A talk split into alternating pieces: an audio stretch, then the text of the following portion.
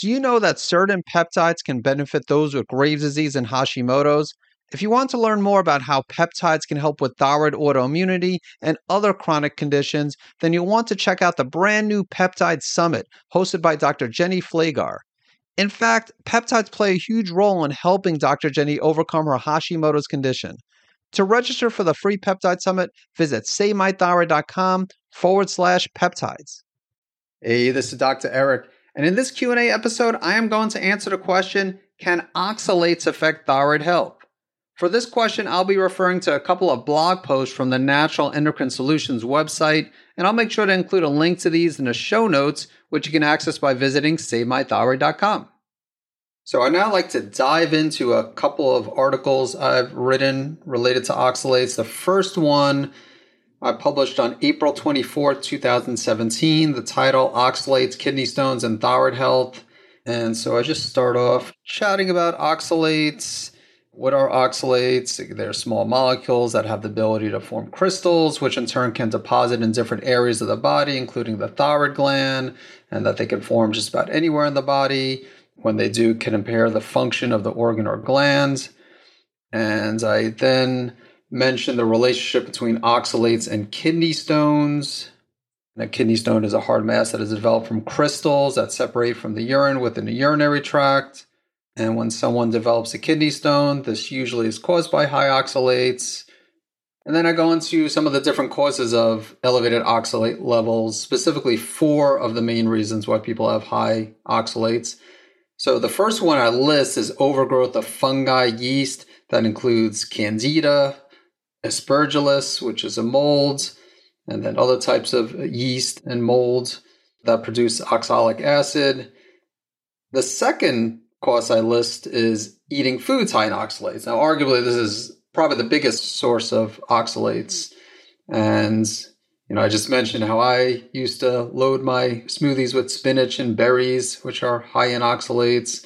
And now these days I cut down a great deal on the spinach. I actually don't add any spinach at all. I just use lettuces and arugula, which is lower in oxalates. So like romaine, green leaf lettuce, red leaf lettuce, romaine lettuce, arugula again, collard greens is another one. Spinach is out, Swiss chard is out. And kale isn't, so I'll, I'll try to remember to talk about kale shortly, but let's move on to the third reason why people have elevated oxalate levels, having problems with oxalate metabolism. So there could be some genetics. People could have a genetic predisposition for developing higher amounts of oxalates. And I mentioned the organic acids test from Great Plains Laboratory which tests for certain metabolites, including oxalic acid and glycolic acid. So the oxalic acid, if that's elevated, that doesn't mean someone has a genetic predisposition. But if the glycolic acid is elevated, it could mean that someone does have a genetic predisposition. And then I, I listed as a fourth cause taking very high doses of vitamin C. And then Below that, I put a note saying that after I published the article, another practitioner sent an article to discuss why vitamin C does not cause kidney stones, and that Dr. William Shaw of Great Plains Laboratory wrote an article which mentioned that vitamin C can break down to form oxalates, but in adults, this doesn't happen until the amount exceeded four grams per day. But there's a book by Sally Norton called Toxic Superfoods. It's a new book that came out, a really good book when it comes to oxalates. And I'm hoping to have Sally on the podcast sooner than later. If I do, we'll talk even more about oxalates. But she does mention vitamin C, and she recommends lower doses of vitamin C, like 250 milligrams per day. And I will admit that since COVID, since the pandemic started a few years ago, I've been taking vitamin C more regularly. Like I never really took vitamin C in the past, but I can't say I take it every single day, but especially during like the winter months, would load up on vitamin C. And when I say load up, not like thousands of milligrams, but typically like a thousand milligrams of vitamin C per day. But she does not recommend that. So if I end up interviewing her, that's something we can definitely chat about. And then something else a lot of people won't want me to bring up, but it's actually part of the 2017 article I wrote about collagen increasing oxalates. A lot of people add collagen powder to their smoothies. And admittedly, I'm still one of them, even after listening to Sally's book. I listened to it on audiobook. I do plan on getting a physical copy as well, but she mentions collagen as well. Now, it doesn't seem like it's an extremely high source of oxalates, but I still think she recommends not adding it to smoothies or just not having it. And so I mentioned here that collagen itself isn't high in oxalates, but it's high in something called hydroxyproline, which is an amino acid. And this in turn can lead to the formation of oxalates. And so that's something just to think about. And as I mentioned, when I interview her, I'll bring this up, but you could also check out her book, Toxic Superfoods, and hear what she has to say about it even before I interview her. And then I discuss some of the common symptoms of having high oxalate levels. Some of them include sandy stools, bladder irritability, pain on urination, urethral irritation. So those are the first four. So if you're having any type of urinary problems, it doesn't mean that it's definitely related to oxalates, but something to consider. Also, she does mention that oxalates can impair the kidney, lead to kidney damage. So, if you do a comprehensive metabolic panel and there's a marker EGFR, so if you see EGFR on the lower side, you want it to be higher, but if it's on the lower side or depressed, that means that there's problems with the kidney. And again, it doesn't mean 100% is related to oxalates, but you might want to consider following more of a low oxalate diet if that is the case. I will also say that with hypothyroidism, lower thyroid hormone levels, that also will impair kidney function. So if you have lower thyroid hormone levels, even if someone has hyperthyroidism but they're taking large dose of antithyroid medication, that could push them towards the hypo side and that EGFR could be lower. So we got to consider that too. I don't want people to see an EGFR that's low on the comprehensive metabolic panel and think that it's definitely due to oxalates. The next symptom, eye pain. And of course, a lot of people with Graves' disease have thyroid eye disease.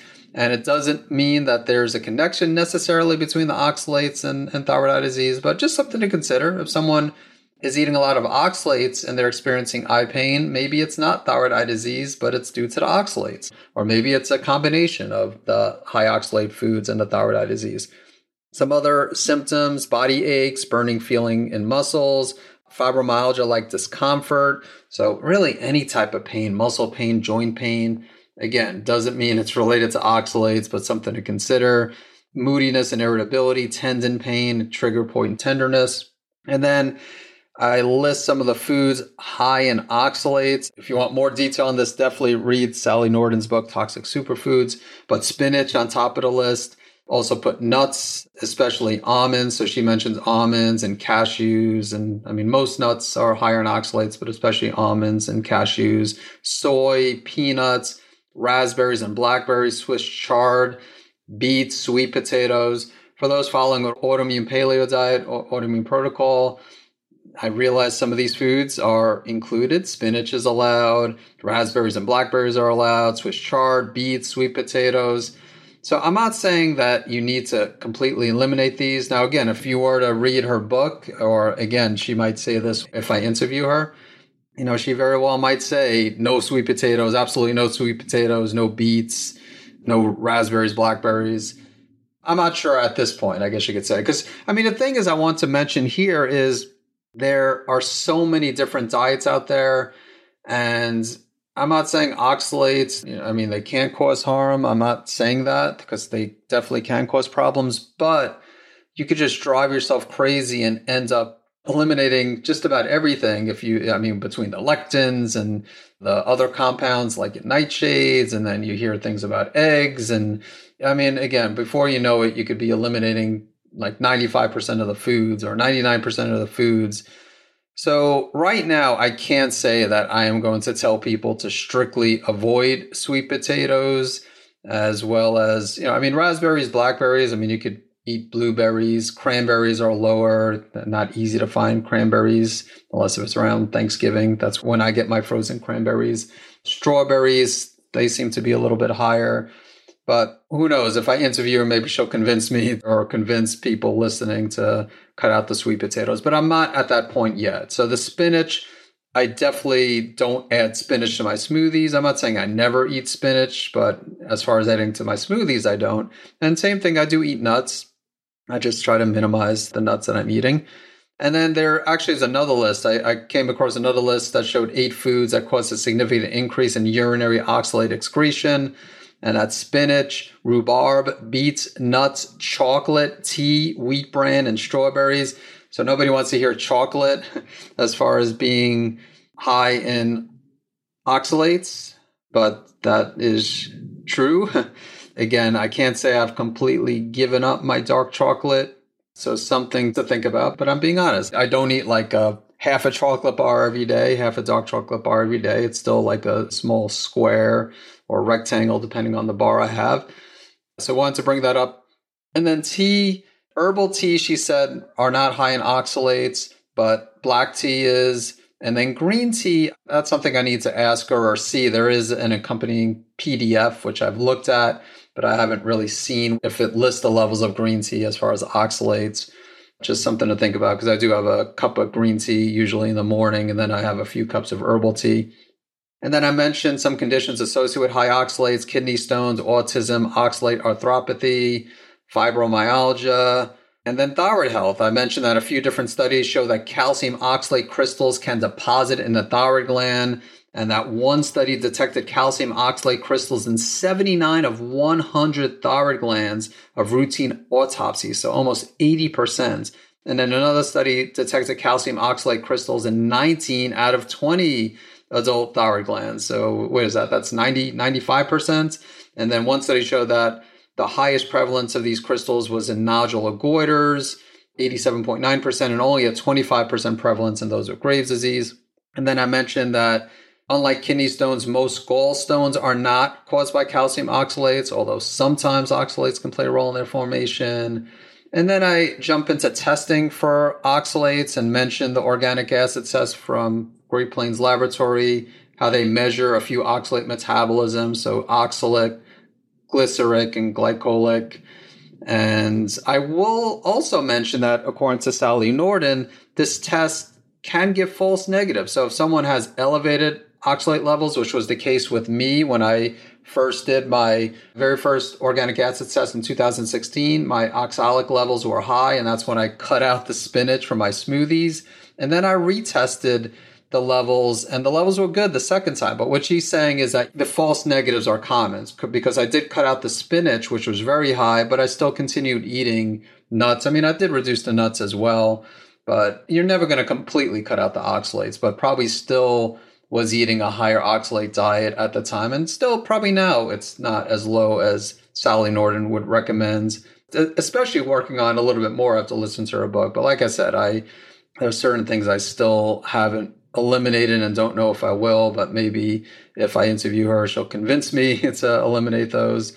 And then as far as how to lower oxalate levels, obviously you want to reduce your intake of high oxalate foods. You want to address any yeast or fungi overgrowth.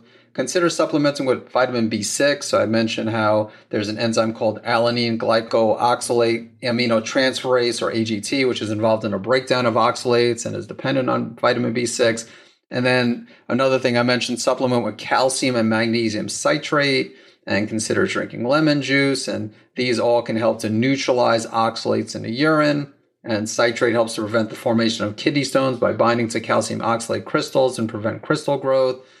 Also, I mentioned supplement with arginine and omega 3 fatty acids, as they can help reduce the deposition of oxalate crystals while reducing oxidative damage. And I include some research studies with this as well in this article supplement with conjugated bile acids and stay well hydrated, of course. And then I also asked a question Can probiotic supplements shrink kidney stones?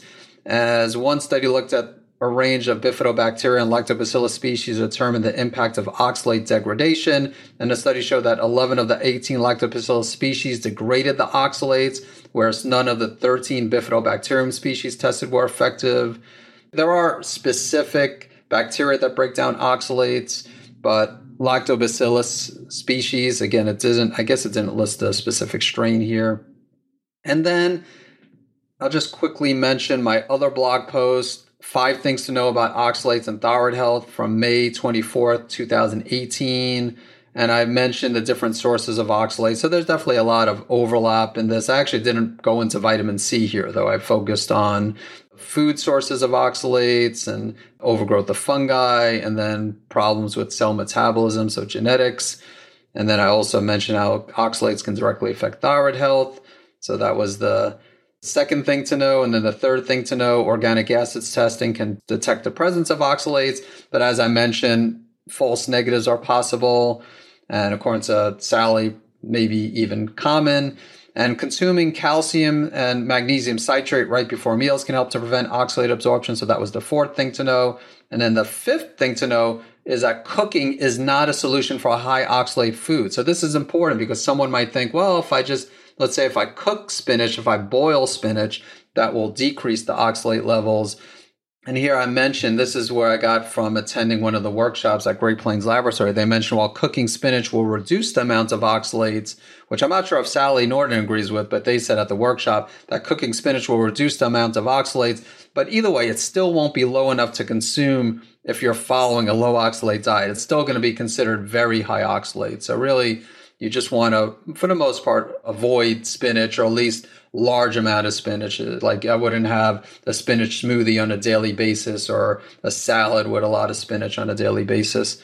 And then I just mentioned other things to know about oxalates and action steps to take if you have high oxalates.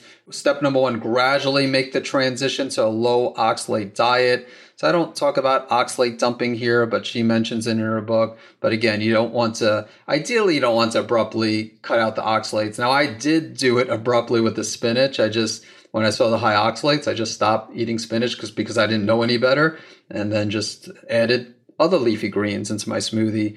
And then step number two, if you tested high for fungi, whether it's yeast overgrowth or you have a mold issue, then address this. Step number three, consider supplementing with vitamin B6. Step number four, take calcium and magnesium citrate when consuming foods higher in oxalates.